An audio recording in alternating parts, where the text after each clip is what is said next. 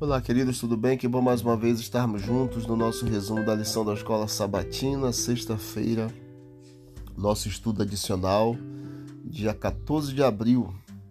O que é o ser humano em comparação com o infinito que o cerca? Viver apenas para si mesmo quando há tanto ao nosso redor e além de nós?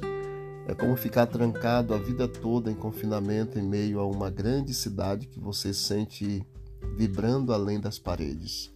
Poderia haver uma razão mais completa, grandiosa, gloriosa e significativa para viver do que proclamar a promessa da vida eterna em Jesus Cristo?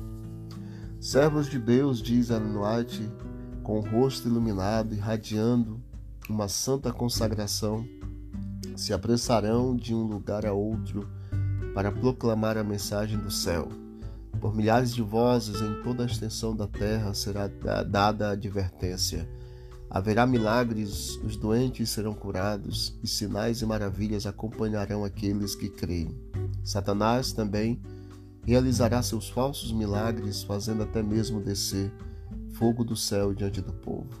Assim, os habitantes da terra terão que tomar sua decisão.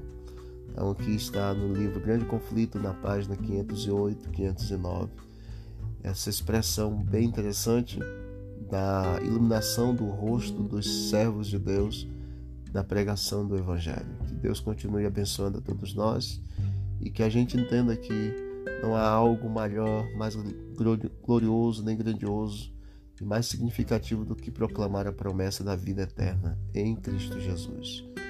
Vamos orar. Querido Deus, obrigado pelo privilégio da pregação, da proclamação do Evangelho e que todos nós possamos nos envolver nesta missão.